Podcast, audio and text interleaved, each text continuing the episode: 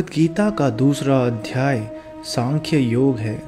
यह अध्याय भगवत गीता का सबसे महत्वपूर्ण अध्याय है, क्योंकि इसमें भगवान श्री कृष्ण संपूर्ण गीता की शिक्षाओं को एकत्रित करते हैं। यह अध्याय पूरी गीता का सार है। सांख्य योग को चार मुख्य विषयों में वर्गीकृत किया जा सकता है। पहला अर्जुन ने पूरी तरह से भगवान कृष्ण को आत्मसमर्पण किया और उन्हें अपने गुरु के रूप में स्वीकार किया। दूसरा, सभी दुखों के मुख्य कारणों की व्याख्या, जो स्व की वास्तविक प्रकृति की अज्ञानता है। तीसरा कर्म योग अपने कर्मों के फलों से जुड़े बिना निस्वार्थ क्रिया का अनुशासन। और चौथा एक परिपूर्ण मनुष्य का विवरण, जिसका मस्तिष्क स्थिर और और एक इशारा है। अध्याय दो, सांख्य योग, गीता का सार। संजय ने कहा, करुणा से व्याप्त शोक युक्त अश्रुपूरित नेत्रों वाले अर्जुन को देखकर मधुसूदन कृष्ण ने ये शब्द कहे, हे अर्जुन, तुम्हारे मन में यह कलमश आया कैसे? यह उस मनुष्य के लिए तनिक भी अनुकूल नहीं है जो जीवन के मूल्य को जानता हो। इससे उच्च लोक की नहीं, अपितु अप यश की प्राप्ति होती है। हे प्रथा पुत्र इस हीन नपुंसकता को प्राप्त मत हो। यह तुम्हें शोभा नहीं देती। हे शत्रुओं के दमन करता, हृदय की शुद्र दुर्बलता को त्याग कर युद्ध के लिए खड़े हो। अर्जुन ने कहा हे शत्रुहंता, हे मधुसूदन, मैं युद्ध भूमि में किस तरह भीष्म तथा द्रोण जैसे पूजनीय व्यक्तियों पर उलटकर बाण चलाऊँगा? ऐसे महापुरुषों को जो मेरे गुरु हैं, उन्हें मारकर जीने की अपेक्षा इस संसार में भीख मांगकर खाना अच्छा है। भले ही वे सांसारिक लाभ के इच्छुक हों, किंतु हैं तो गुरुजन ही। यदि उनका वध होता है तो हमारे द्वारा भोग्य प्रत्येक वस्तु उनके रक्त से सनी होगी। हम यह भी नहीं जानते कि हमारे लिए क्या श्रेष्ठ है। उनको जीतना या उनके द्वारा जीते जाना। यदि हम धृतराष्ट्र के पुत्रों का वध कर देते हैं तो हमें जीवित रहने की आवश्यकता नहीं है। फिर भी वे युद्ध भूमि में हमारे समक्ष खड़े हैं। अब मैं अपनी कृपण दुर्बलता के कारण अपना कर्तव्य भूल गया हूँ और सारा धैर्य खो चुका हूँ। ऐसी अवस्था में मैं आपसे पूछ रहा हूँ कि जो मेरे लिए श्रेष्ठ कर हो, उसे निश्चित रूप से बताएँ। अब मैं आपका शिष्य हूँ और आपका शरणागत हूँ। कृपया मुझे उपदेश दें। मुझे ऐसा कोई साधन नहीं दिखता जो मेरी इंद्रियों को सुखाने वाले इस शोक को दूर कर सके। स्वर्ग पर देवताओं के आधिपत्य की तरह इस धन धान्य संपन्न सारी पृथ्वी पर निष्कंटक राज्य प्राप्त करके भी मैं इस शोक को दूर नहीं कर सकूँगा। संजय ने कहा, इस प्रकार कहने के बाद शत्रुओं का दमन करने वाला अर्जुन कृष्ण से बोला, हे गोविंद, मैं युद्ध नहीं करूँगा। और चुप हो गया। हे भरतवंशी, धृतराष्ट्र उस समय दोनों सेनाओं के मध्य शोक मग्न अर्जुन से कृष्ण ने मानो हँसते हुए ये शब्द कहे। श्री भगवान ने कहा, तुम पांडित्यपूर्ण वचन कहते हुए उनके लिए शोक कर रहे हो, जो शोक करने योग्य नहीं है। जो विद्वान होते हैं, वे ना तो जीवित के लिए, ना ही मृत के लिए शोक करते हैं। ऐसा कभी नहीं हुआ कि मैं न रहा हूँ, या तुम न रहे हो, अथवा ये समस्त राजा न रहे हो। और न ऐसा है कि भविष्य में हम लोग नहीं रहेंगे। जिस प्रकार शरीरधारी आत्मा इस शरीर में बाल्यावस्था से तरुणावस्था में और फिर वृद्धावस्था में निरंतर अग्रसर होता रहता है उसी प्रकार मृत्यु होने पर आत्मा दूसरे शरीर में चला जाता है। धीर व्यक्ति ऐसे परिवर्तन से मोह को प्राप्त नहीं होता। हे कुंती पुत्र, सुख तथा दुख का क्षणिक उदय तथा काल क्रम में उनका अंतर्धान होना सर्दी तथा गर्मी की ऋतुओं के आने जाने के समान है। हे भरतवंशी, वे इंद्र बोध से उत्पन्न होते हैं। और मनुष्य को चाहिए कि अविचल भाव से उनको सहन करना सीखे। हे पुरुष श्रेष्ठ अर्जुन, जो पुरुष सुख तथा दुख में विचलित नहीं होता और इन दोनों में संभाव रखता है, वह निश्चित रूप से मुक्ति के योग्य है। तत्वदर्शियों ने यह निष्कर्ष निकाला है कि असत, यह भौतिक शरीर, का तो कोई चिर स्थायित्व नहीं है, किंतु सत, आत्मा अपरिवर्तित रहता है। उन्होंने इन दोनों की प्रकृति के अध्ययन द्वारा यह निष्कर्ष निकाला है। जो सारे शरीर में व्याप्त है, उसे ही तुम अविनाशी समझो। उस अव्यय आत्मा को नष्ट करने में कोई भी समर्थ नहीं है। अविनाशी, अप्रमेय तथा शाश्वत जीव भौतिक शरीर का अंत अवश्यम भावी है। अतः है भरतवंशी, युद्ध करो। जो इस जीवात्मा को मारने वाला समझता है तथा जो इसे मरा हुआ समझता है, वे दोनों ही अज्ञानी हैं, क्योंकि आत्मा न तो मारता है और न मारा जाता है। आत्मा के लिए किसी भी काल में न तो जन्म है, न मृत्यु। वह ना तो कभी जन्मा है, न जन्म लेता है और न जन्म लेगा। वह अजन्मा, नित्य, शाश्वत तथा पुरातन है। शरीर के मारे जाने पर वह मारा नहीं जाता। हे पार्थ, जो व्यक्ति यह जानता है कि आत्मा विनाशी, अजन्मा, शाश्वत तथा अव्यय है, वह भला किसी को कैसे मार सकता है या मरवा सकता है? जिस प्रकार मनुष्य पुराने वस्त्रों को त्याग कर नए वस्त्र धारण करता है उसी प्रकार आत्मा पुराने तथा व्यर्थ के शरीरों को त्याग कर नवीन भौतिक शरीर धारण करता है। यह आत्मा न तो कभी किसी शस्त्र द्वारा खंड खंड किया जा सकता है, न अग्नि द्वारा जलाया जा सकता है, न जल द्वारा भिगोया या वायु द्वारा सुखाया जा सकता है। यह आत्मा अखंडित तथा अघुलनशील है। इसे ना तो जलाया जा सकता है, ना ही सुखाया जा सकता है। यह शाश्वत, सर्वव्यापी, अविकारी, स्थिर तथा सदैव एक सा रहने वाला है। यह आत्मा अव्यक्त, अकल्पनीय तथा अपरिवर्तनीय कहा जाता है। यह जानकर तुम्हें शरीर के लिए शोक नहीं करना चाहिए। किंतु यदि तुम यह सोचते हो कि आत्मा सदा जन्म लेता है तथा सदा मरता है तो भी हे महाबाहु, तुम्हारे शोक करने का कोई कारण नहीं है। जिसने जन्म लिया है, उसकी मृत्यु निश्चित है और मृत्यु के पश्चात पुनर्जन्म भी निश्चित है। अतः अपने अपरिहार्य कर्तव्य पालन में तुम्हें शोक नहीं करना चाहिए। सारे जीव प्रारंभ में अव्यक्त रहते हैं। मध्य अवस्था में व्यक्त होते हैं और विनिष्ट होने पर पुनः अव्यक्त हो जाते हैं। अतः शोक करने की क्या आवश्यकता है? कोई आत्मा को आश्चर्य से देखता है, कोई इसे आश्चर्य की तरह बताता है, तथा कोई इसे आश्चर्य की तरह सुनता है। किंतु कोई कोई इसके विषय में सुनकर भी कुछ नहीं समझ पाते। हे भरतवंशी, शरीर में रहने वाले का कभी भी वध नहीं किया जा सकता। अतः तुम्हें किसी भी जीव के लिए शोक करने की आवश्यकता नहीं है। क्षत्रिय होने के नाते अपने विशिष्ट धर्म का विचार करते हुए तुम्हें जानना चाहिए कि धर्म के लिए युद्ध करने से बढ़कर तुम्हारे लिए अन्य कोई कार्य नहीं है। अतः तुम्हें संकोच करने की कोई आवश्यकता नहीं है। किंतु यदि तुम युद्ध करने के स्वधर्म को संपन्न नहीं करते तो तुम्हें निश्चित रूप से अपने कर्तव्य की उपेक्षा करने का पाप लगेगा और तुम योद्धा के रूप में अपना यश खो दोगे लोग सदैव तुम्हारे अपयश का वर्णन करेंगे और सम्मानित व्यक्ति के लिए अपयश तो मृत्यु से भी बढ़कर है।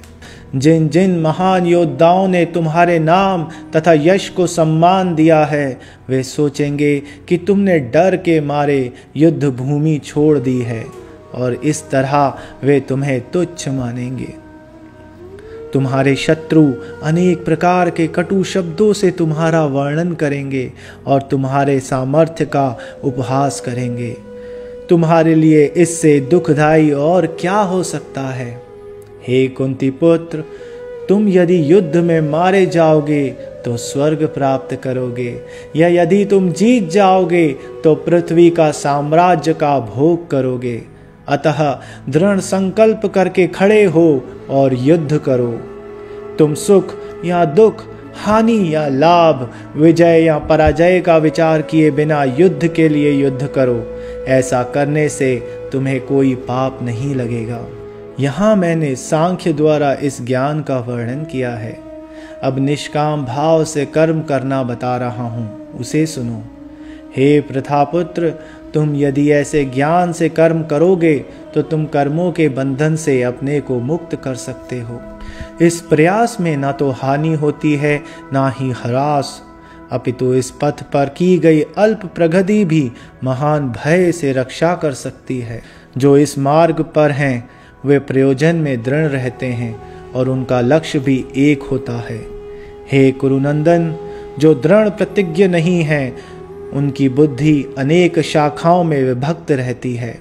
अल्प ज्ञानी मनुष्य वेदों के उन अलंकारिक शब्दों के प्रति अत्यधिक आसक्त रहते हैं, जो स्वर्ग की प्राप्ति, अच्छे जन्म, शक्ति इत्यादि के लिए विविध सकाम कर्म करने की संस्तुति करते हैं।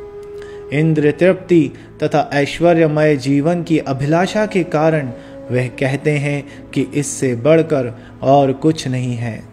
जो लोग इंद्रिय भोग तथा भौतिक ऐश्वर्य के प्रति अत्यधिक आसक्त होने से ऐसी वस्तुओं में मोहग्रस्त हो जाते हैं, उनके मनों में भगवान के प्रति भक्ति का दृढ़ निश्चय नहीं होता। वेदों में मुख्यतया प्रकृति के तीन गुणों का वर्णन हुआ है। हे अर्जुन, इन तीनों गुणों से ऊपर उठो। समस्त द्वैतों और लाभ तथा सुरक्षा की सारी चिंताओं से मुक्त होकर आत्मपरायण बनो। एक छोटे से कूप का सारा कार्य एक विशाल जलाशय से तुरंत पूरा हो जाता है। इसी प्रकार वेदों के आंतरिक तात्पर्य जानने वाले को उसके सारे प्रयोजन सिद्ध हो जाते हैं। तुम्हें अपना कर्म करने का अधिकार है किंतु कर्म के फलों के तुम अधिकारी नहीं हो। तुम ना तो कभी अपने आप को अपने कर्मों के फलों का कारण मानो, ना ही कर्म न करने में कभी आसक्त हो। हे अर्जुन, जय यथा पराजय की समस्त आसक्ति त्याग कर संभाव से अपना कर्म करो, ऐसी समता योग कहलाती है। हे धनंजय, भक्ति के द्वारा समस्त ग्रहित कर्मों से दूर रहो। और उसी भाव से भगवान की शरण ग्रहण करो। जो व्यक्ति अपने सकाम कर्म फलों को भोगना चाहते हैं, वे कृपण हैं। भक्ति में संलग्न मनुष्य इस जीवन में ही अच्छे तथा बुरे कार्यों से अपने को मुक्त कर लेता है। अतः योग के लिए प्रयत्न करो, क्योंकि सारा कार्य कौशल यही है। इस तरह भगवत भक्ति में लगे रहकर बड़े बड़े ऋषि, मुनि अथवा भक्तगण अपने आप को इस भौतिक संसार में कर्म के फलों से मुक्त कर लेते हैं। इस प्रकार वे जन्म मृत्यु के चक्कर से छूट जाते हैं और भगवान के पास जाकर उस अवस्था को प्राप्त करते हैं जो समस्त दुखों से परे है। जब तुम्हारी बुद्धि मोह रूपी सग्न वन को पार कर जाएगी तो तुम सुने हुए तथा सुनने योग्य सबके प्रति अन्य मनस्क हो जाओगे। जब तुम्हारा वन वेदों की अलंकारमयी भाषा से विचलित ना हो और वह आत्म साक्षात्कार की समाधि में स्थिर हो जाए, तब तुम्हें दिव्य चेतना प्राप्त हो जाएगी। अर्जुन ने कहा, हे कृष्ण, आध्यात्म में लीन चेतना वाले व्यक्ति के क्या लक्षण हैं? वह कैसे बोलता है तथा उसकी भाषा क्या है? वह किस तरह बैठता है और चलता है? श्री भगवान ने कहा, हे पार्थ, जब मनुष्य मनोधर्म से उत्पन्न होने वाली इंद्र तृप्ति की समस्त कामनाओं का परित्याग कर देता है और जब इस तरह से विशुद्ध हुआ उसका मन आत्मा में संतोष प्राप्त करता है तो वह विशुद्ध दिव्य चेतना को प्राप्त कहा जाता है। जो तीनों तापों के होने पर भी मन से विचलित नहीं होता, अथवा सुख में प्रसन्न नहीं होता, और जो आसक्ति, भय तथा क्रोध से मुक्त है, वह स्थिर मन वाला मुनि कहलाता है। इस भौतिक जगत में जो व्यक्ति ना तो शुभ के प्राप्ति से हर्षित होता है, और न अशुभ के प्राप्त होने पर उससे घृणा करता है, वह पूर्ण ज्ञान में स्थिर होता है। जिस प्रकार कछुआ अपने अंगों को संकुचित करके खोल के भीतर कर लेता है, उसी तरह जो मनुष्य अपनी इंद्रियों को इंद्रिय विषयों से खींच लेता है, वह पूर्ण चेतना में दृढ़ता पूर्वक स्थिर होता है। देहधारी जीव इंद्रिय भोग से भले ही निवृत्त हो जाए, पर उसमें इंद्रिय भोगों की इच्छा बनी रहती है। लेकिन उत्तम रस के अनुभव होने से ऐसे कार्यों को बंद करने पर वह भक्ति में स्थिर हो जाता है। हे अर्जुन, इंद्रियाँ इतनी प्रबल तथा वेगवान हैं कि वे उस विवेकी पुरुष के मन को भी बलपूर्वक हर लेती हैं, जो उन्हें वश में करने का प्रयत्न करता है। जो इंद्रियों को पूर्णतया वश में रखते हुए इंद्रिय संयमन करता है और अपनी चेतना को मुझमें स्थिर कर देता है, वह मनुष्य स्थिर बुद्धि वाला कहलाता है। इंद्रिय विषयों का चिंतन करते हुए मनुष्य की उनमें आसक्ति उत्पन्न होती है और ऐसी आसक्ति से काम उत्पन्न होता है और फिर काम से क्रोध प्रकट होता है। क्रोध से पूर्ण मोह उत्पन्न होता है और मोह से स्मरण शक्ति का विभ्रम हो जाता है। जब स्मरण शक्ति भ्रमित हो जाती है तो बुद्धि नष्ट हो जाती है। और बुद्धि नष्ट होने पर मनुष्य भवकूप में पुनः गिर जाता है। किंतु समस्त राग तथा द्वेष से मुक्त एवं अपनी इंद्रियों को संयम द्वारा वश में करने में समर्थ व्यक्ति भगवान की पूर्ण कृपा प्राप्त कर सकता है। इस प्रकार से कृष्ण भावनामृत में तुष्ट व्यक्ति के लिए संसार के तीनों ताप नष्ट हो जाते हैं, और ऐसी तुष्ट चेतना होने पर उसकी बुद्धि शीघ्र ही स्थिर हो जाती है। जो कृष्ण भावनामृत में परमेश्वर से संबंधित नहीं है, उसकी ना तो बुद्धि दिव्य होती है, ना ही मन स्थिर होता है, जिसके बिना शांति की कोई संभावना नहीं है। शांति के बिना सुख हो भी कैसे सकता है?